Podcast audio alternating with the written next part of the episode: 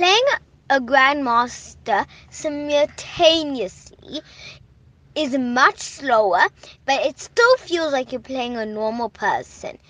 It's very exciting, and I got lots of photos and videos, and I got lots of his signatures.